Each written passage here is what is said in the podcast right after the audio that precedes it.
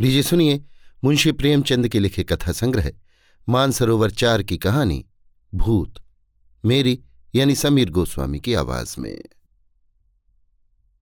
मुरादाबाद के पंडित सीतानाथ चौबे गत तीस वर्षों से वहाँ के वकीलों के नेता हैं।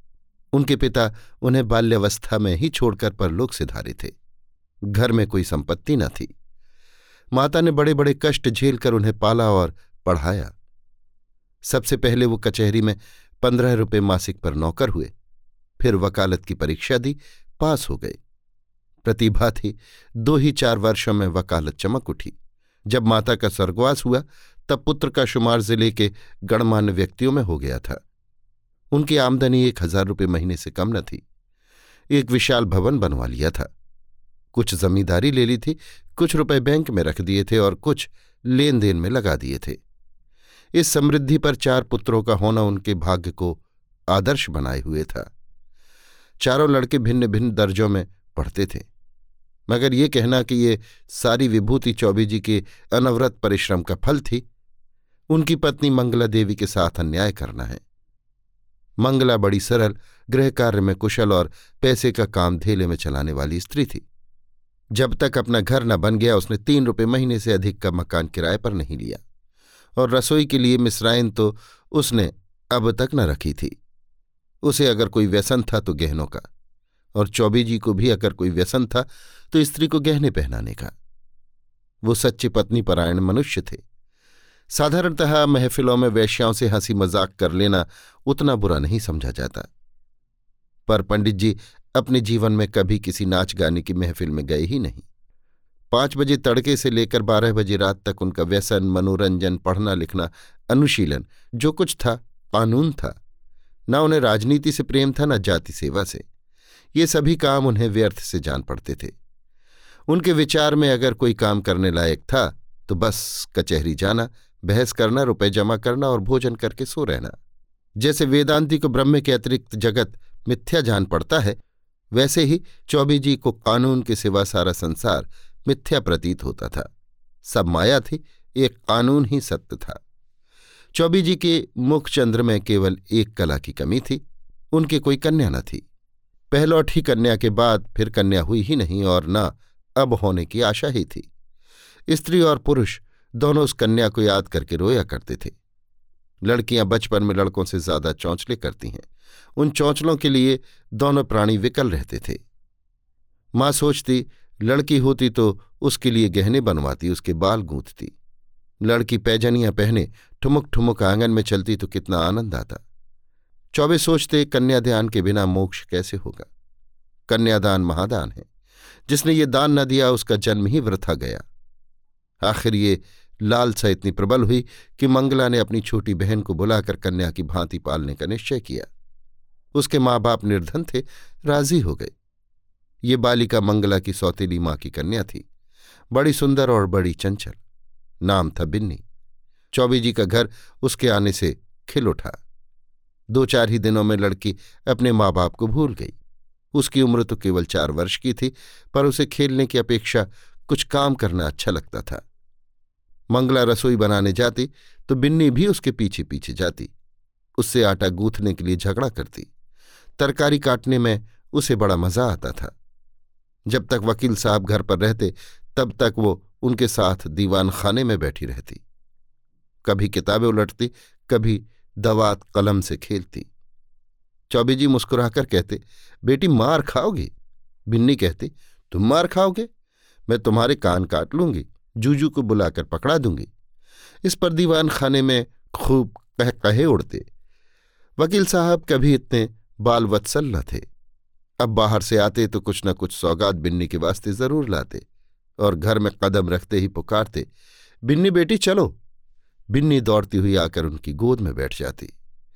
मंगला एक दिन बिन्नी को लिए बैठी थी, इतने में पंडित जी आ गए। बिन्नी दौड़कर उनकी गोद में जा बैठी। पंडित जी ने पूछा, तू किसकी बेटी है? बिन्नी, ना बताऊँगी। मंगला, कह दे बेटा, जीजी की बेटी हूँ। पंडित तू मेरी बेटी है बिन्नी की इनकी? बिन्नी, ना बताऊँगी। पंडित अच्छा हम लोग आँखें बंद किए बैठे हैं। बिन्नी जिसकी बेटी होगी उसकी गोद में बैठ जाएगी।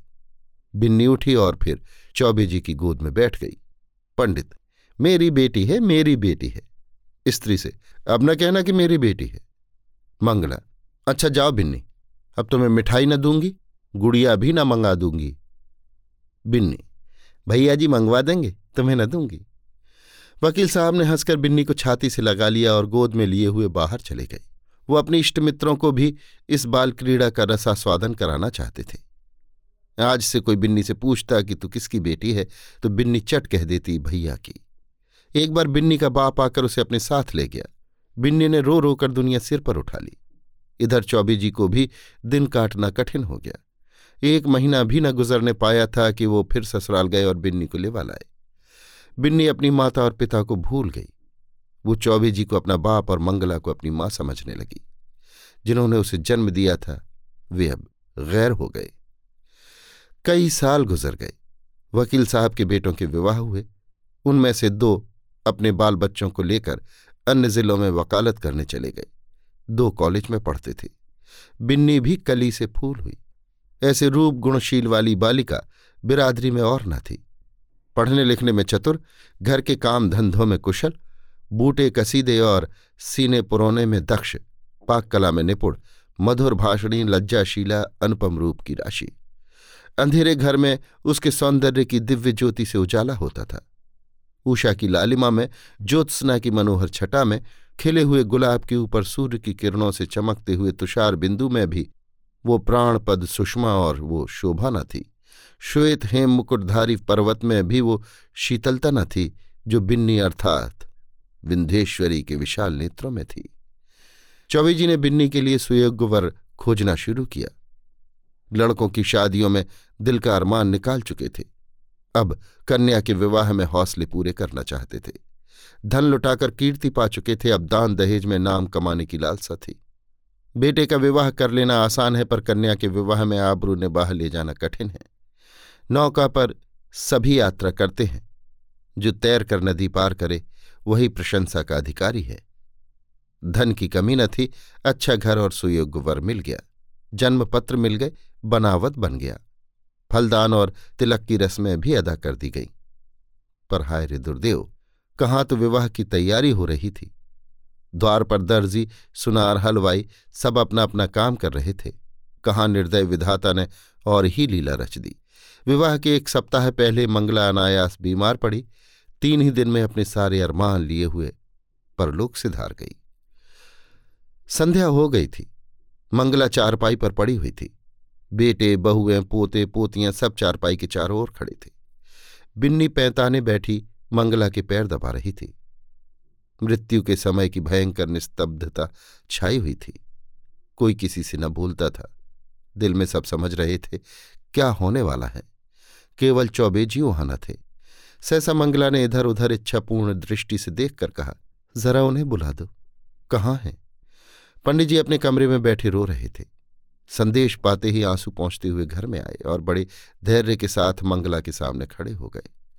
डर रहे थे कि मेरी आँखों से आँसू की एक बूंद भी निकली तो घर में हाहाकार मच जाएगा।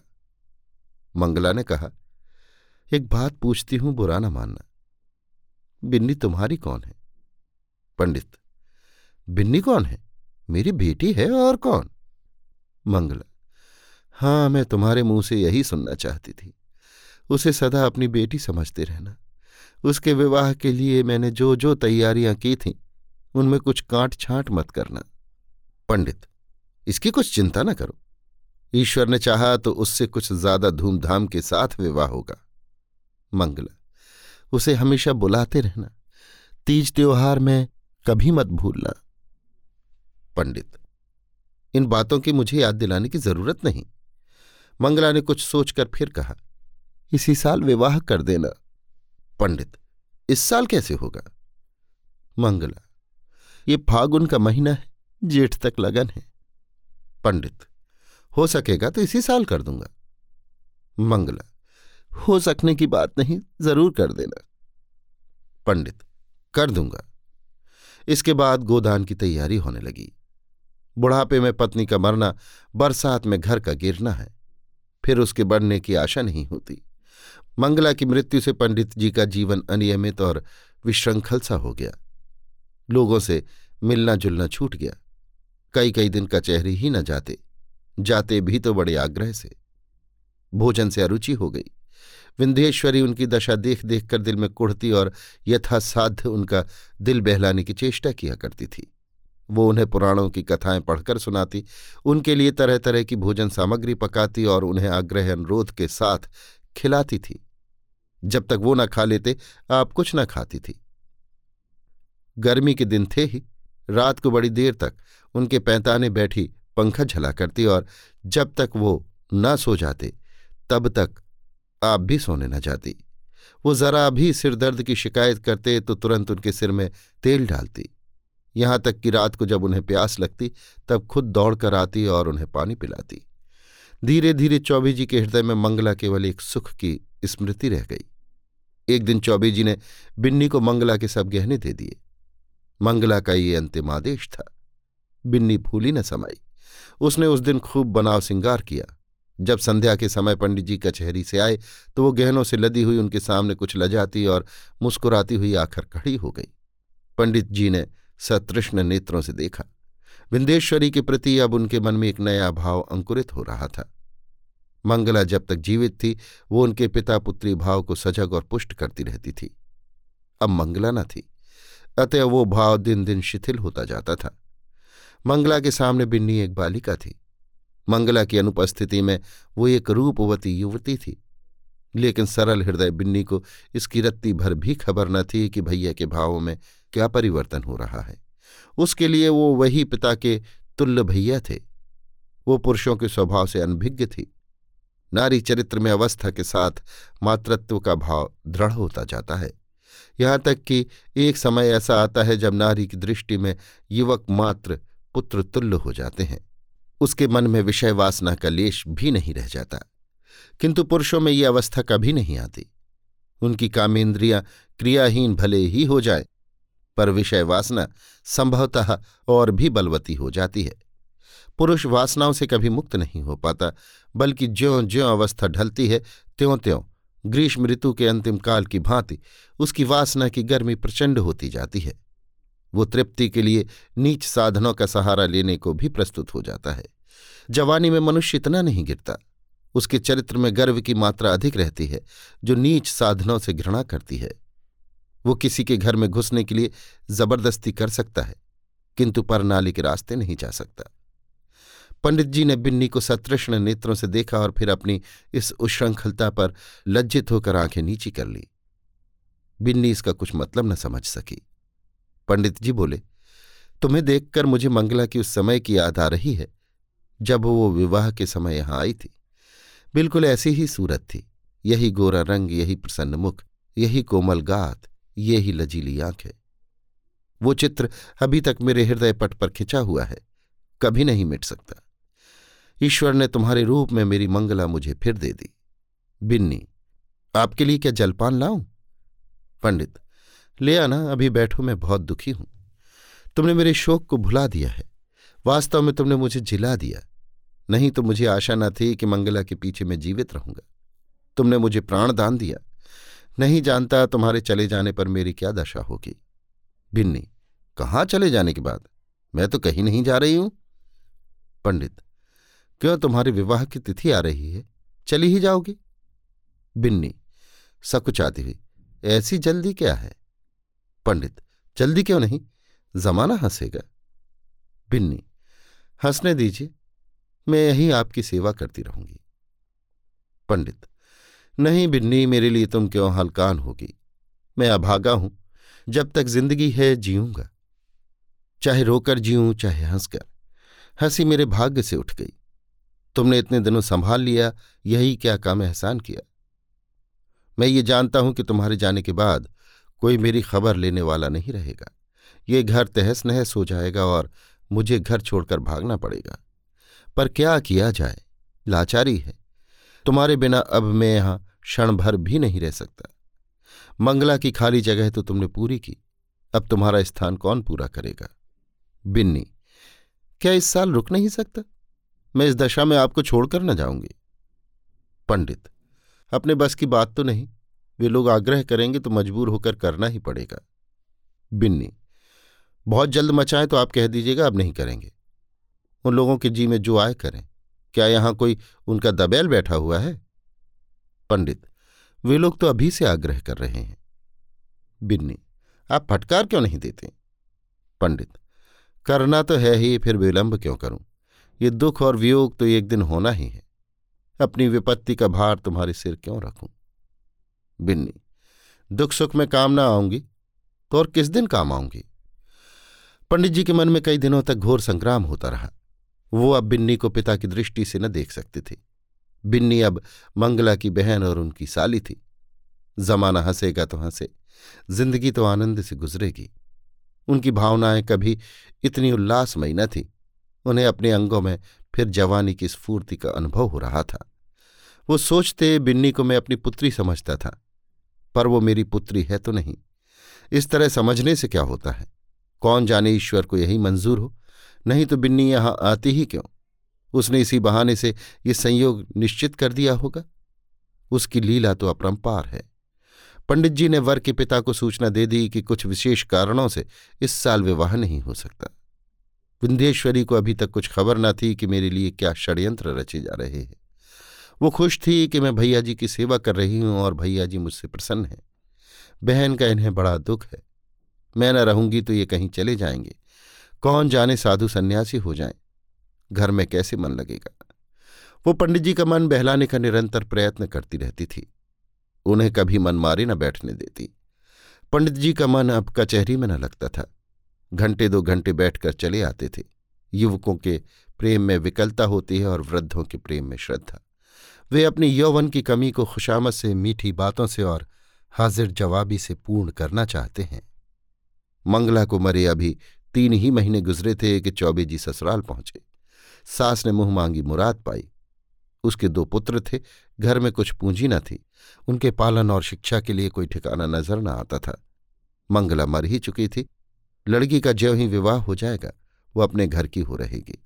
फिर चौबे से नाता ही टूट जाएगा। वो इसी चिंता में पड़ी हुई थी कि चौबी जी पहुँचे। मानो, देवता स्वयं वरदान देने आए हों। जब चौबे जी भोजन करके लेटे तो सास ने कहा भैया, अभी कहीं बातचीत हुई कि नहीं? पंडित, अम्मा, अब मेरे विवाह की बातचीत क्या होगी? सास, क्यों भैया, अभी तुम्हारी उम्र ही क्या है? पंडित, करना भी चाहूँ तो बदनामी की डर से नहीं कर सकता। फिर मुझे पूछता ही कौन है? सास, पूछने को हज़ारों हैं। दूर क्यों जाओ? अपने घर ही में लड़की बैठी हुई है। सुना है, तुमने मंगला के सब गहने बिन्नी को दे दिए हैं।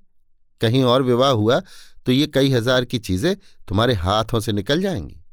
तुमसे अच्छा वर मैं कहाँ पाऊँगी? तुम उसे अंगीकार कर लो तो मैं तर जाऊँ। अंधा क्या मांगे दो आँखें? चौबे जी ने मानो विवश होकर सास की प्रार्थना स्वीकार कर ली। बिन्नी अपने गाँव के कच्चे मकान में अपनी माँ के पास बैठी हुई है। अब की चौबे जी ने उसकी सेवा के लिए एक लौंडी भी साथ कर दी है। विंध्येश्वरी के दोनों छोटे भाई विस्मित हो होकर उसके आभूषणों को देख रहे हैं। गाँव की और कई स्त्रियाँ उसे देखने आई हुई हैं और उसके रूप लावण्य का विकास देखकर चकित हो रही हैं। ये वही बिन्नी है जो यहाँ मोटी फरिया पहने खेला करती थी। रंग रूप कैसा निखर आया है। सुख की देह है ना। जब भीड़ कम हुई, एकांत हुआ तो माता ने पूछा, तेरे भैया जी तो अच्छी तरह है ना बेटी? यहाँ आए थे तो बहुत दुखी थे। मंगला का शोक उन्हें खाए जाता है। संसार में ऐसे मर्द भी होते हैं जो स्त्री के लिए प्राण दे देते हैं। नहीं तो यहाँ स्त्री मरी और चट दूसरा ब्याह रचाया गया। मानो मनाते रहते हैं कि ये मरे तो नई नवेली बहू घर लाए। विंध्येश्वरी, उन्हें याद करके रोया करते हैं। चली आई हूँ, न जाने कैसे होंगे। माता, मुझे तो डर लगता है कि तेरा ब्याह हो जाने पर कहीं घबराकर साधु फकीर न हो जाए। विंध्येश्वरी, मुझे भी तो यही डर लगता है। इसी से तो मैंने कह दिया कि अभी जल्दी क्या है। माता, जितने ही दिन उनकी सेवा करोगी, उतना ही उनका स्नेह बढ़ेगा और तुम्हारे जाने से उन्हें उतना ही दुख भी अधिक होगा। बेटी, सच तो ये है कि वो तुम्ही को देखकर जीते हैं। इधर तुम्हारी डोली उठी और उधर उनका घर सत्यानाश हुआ। मैं तुम्हारी जगह होती तो उन्हीं से ब्याह कर लेती। विंध्येश्वरी हटो अम्मा, गाली देती हो? उन्होंने मुझे बेटी करके पाला है, मैं भी उन्हें अपने पिता, माता, चुप रहे पगली, कहने से क्या होता है? विंध्येश्वरी, अरे सोच तो अम्मा, कितनी बेढंगी बात है। माता, मुझे तो इसमें कोई बेढंगापन नहीं देख पड़ता। विंध्येश्वरी, क्या कहती हो अम्मा, उनसे मेरा, मैं तो लाज के मारे मर जाऊँ, उनके सामने तक न जाऊँ। वो भी कभी ना मानेंगे, मानने की बात भी हो कोई? माता उनका जिम्मा मैं लेती हूँ। मैं उन्हें राज़ी कर लूँगी। तू राज़ी हो जा। याद रख, ये कोई हँसी खुशी का ब्याह नहीं है। उसकी प्राण रक्षा की बात है, जिसके सिवा संसार में हमारा और कोई नहीं है। फिर अभी उनकी कुछ ऐसी उम्र भी तो नहीं है। पचास से दो ही चार साल ऊपर होंगे। उन्होंने एक ज्योतिषी से पूछा भी था। उसने उनकी कुंडली देखकर बताया है कि आपकी ज़िंदगी कम से कम सत्तर वर्ष की है।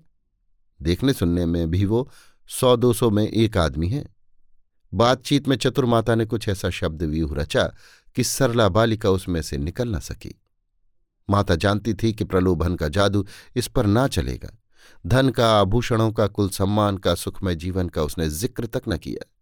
उसने केवल चौबे जी की दयनीय दशा पर ज़ोर दिया। अंत को विंध्येश्वरी ने कहा, अम्मा, मैं जानती हूँ कि मेरे न रहने से उनको बड़ा दुख होगा। ये भी जानती हूँ कि मेरे जीवन में सुख नहीं लिखा है। उनके हित के लिए मैं अपना जीवन बलिदान कर दूँगी। ईश्वर की यही इच्छा है तो यही सही। चौबी जी के घर में मंगलगान हो रहा था। विंध्येश्वरी आज वधु बनकर इस घर में आई है। कई वर्ष पहले वो चौबे जी की पुत्री बनकर आई थी। उसने कभी स्वप्न में भी न सोचा था कि मैं एक दिन इस घर की स्वामनी बनूँगी। चौबे जी की सज धजाज देखने योग्य है। तंजेब का रंगीन कुर्ता, कतरी और संवारी हुई मूछें, खिजाब से चमकते हुए बाल, हंसता हुआ चेहरा, चढ़ी हुई आँखें यौवन का पूरा स्वांग था। रात बीत चुकी थी। विंध्येश्वरी आभूषणों से लदी हुई, भारी जोड़े पहने फर्श पर सिर झुकाए बैठी थी। उसे कोई उत्कंठा न थी, भय न था। केवल ये संकोच था कि मैं उनके सामने कैसे मुँह खोलूँगी। उनकी गोद में खेली हूँ, उनके कंधों पर बैठी हूँ, उनकी पीठ पर सवार हुई हूँ। कैसे उन्हें मुँह दिखाऊँगी? मगर वे पिछली बातें क्यों सोचूं? ईश्वर उन्हें प्रसन्न रखे। जिसके लिए मैंने पुत्री से पत्नी बनना स्वीकार किया, वो पूर्ण हो। उनका जीवन आनंद से व्यतीत हो। इतने में चौबे जी आए। विंदेश्वरी उठ खड़ी हुई। उसे इतनी लज्जा आई कि जी चाह कहीं भाग जाए। खिड़की से नीचे कूद पड़े। चौबी जी ने उसका हाथ पकड़ लिया और बोले, बिन्नी, मुझसे डरती हो? बिन्नी कुछ न बोली। मूर्ति की तरह वहीं खड़ी रही। एक क्षण में चौबी जी ने उसे बिठा दिया। वो बैठ गई। उसका गला भर भर आता था। भाग्य की ये निर्दय लीला, ये क्रूर क्रीड़ा उसके लिए असह्य हो रही थी। पंडित जी ने पूछा, बिन्नी, बोलती क्यों नहीं? क्या मुझसे नाराज़ हो? विंदेश्वरी ने अपने कान बंद कर लिए। यही परिचित आवाज़ वो कितने दिनों से सुनती चली आती थी। आज वो व्यंग्य से भी तीव्र और उपहास से भी कटु प्रतीत होती थी। सहसा पंडित जी चौंक पड़े। आँखें फैल गईं और दोनों हाथ मेंढक के पैरों की भांति सिकुड़ गए। वो दो कदम पीछे हट गए खिड़की से मंगला अंदर झाँक रही थी। छाया नहीं, मंगला थी। मंगला थी, सदेह, साकार, सजीव। उसकी आँखों में क्रोध और तिरस्कार भरा हुआ था। चौबे जी कांपती हुई टूटी फूटी आवाज़ में बोले, बिन्नी, देखो वो क्या है? बिन्नी ने भी घबराकर खिड़की की ओर देखा। कुछ न था। बोली, क्या है? मुझे तो कुछ नहीं दिखाई देता। चौबे जी, अब गायब हो गई, लेकिन ईश्वर जानता है मंगला थी। बिन्नी, बहन? चौबे हाँ वही, खिड़की से अंदर झाँक रही थी, मेरे तो रोए खड़े हो गए। विंध्येश्वरी कांपती हुई बोली, मैं यहाँ नहीं रहूँगी। चौबे, नहीं नहीं बिन्नी, कोई डर नहीं, मुझे धोखा हुआ होगा। बात यह है कि वो इस घर में रहती थी यहीं सोती थी, इसी से कदाचित मेरी भावना ने उसकी मूर्ति लाकर खड़ी कर दी। कोई बात नहीं, आज का दिन कितना मंगलमय है कि मेरी बिन्नी यथार्थ में मेरी हो गई। ये कहते कहते चौबे जी फिर चौंके, फिर वही मूर्ति खिड़की से झाँक रही थी। मूर्ति नहीं, सदेह सजीव साकार मंगला। अब की उसकी आँखों में क्रोध न था, तिरस्कार न था, उनमें हास्य भरा हुआ था, मानो वो इस दृश्य पर हंस रही है। मानो उसके सामने कोई अभिनय हो रहा है। चौबी जी ने कांपते हुए कहा बिन्नी फिर वही बात हुई। वो देखो मंगला खड़ी है। विंध्येश्वरी चीख कर उनके गले से चिमट गई। चौबी जी ने महावीर जी का नाम जपते हुए कहा, मैं किवाड़ी बंद किए देता हूँ। बिन्नी, मैं इस घर में नहीं रहूँगी। रोकर, भैया जी, तुमने बहन के अंतिम आदेश को नहीं माना। इसी से उनकी आत्मा दुखी हो रही है। मुझे तो किसी अमंगल की आशंका हो रही है। चौबी जी ने उठकर खिड़की के द्वार बंद कर दिए और कहा मैं कल से दुर्गा पाठ कराऊँगा। आज तक कभी ऐसी शंका न हुई थी। तुमसे क्या कहूँ? मालूम होता है। होगा, उस बात को जाने दो। यहाँ बड़ी गर्मी पड़ रही है। अभी पानी गिरने को दो महीने से कम नहीं है। हम लोग मसूरी क्यों न चले? विंध्येश्वरी, मेरा तो कहीं जाने को जी नहीं चाहता। कल से दुर्गा पाठ ज़रूर कराना। मुझे अब इस कमरे में नींद आएगी। पंडित ग्रंथों में तो यही देखा है कि मरने के बाद केवल सूक्ष्म शरीर रह जाता है। फिर समझ में नहीं आता ये स्वरूप क्यों कर दिखाई दे रहा है। कुछ नहीं, ये मेरी कल्पना का दोष है। कभी कभी ऐसे भ्रम हो जाते हैं। मैं सच कहता हूँ, बिन्नी, अगर तुमने मुझ पर यह दया न की होती तो मैं कहीं का न रहता।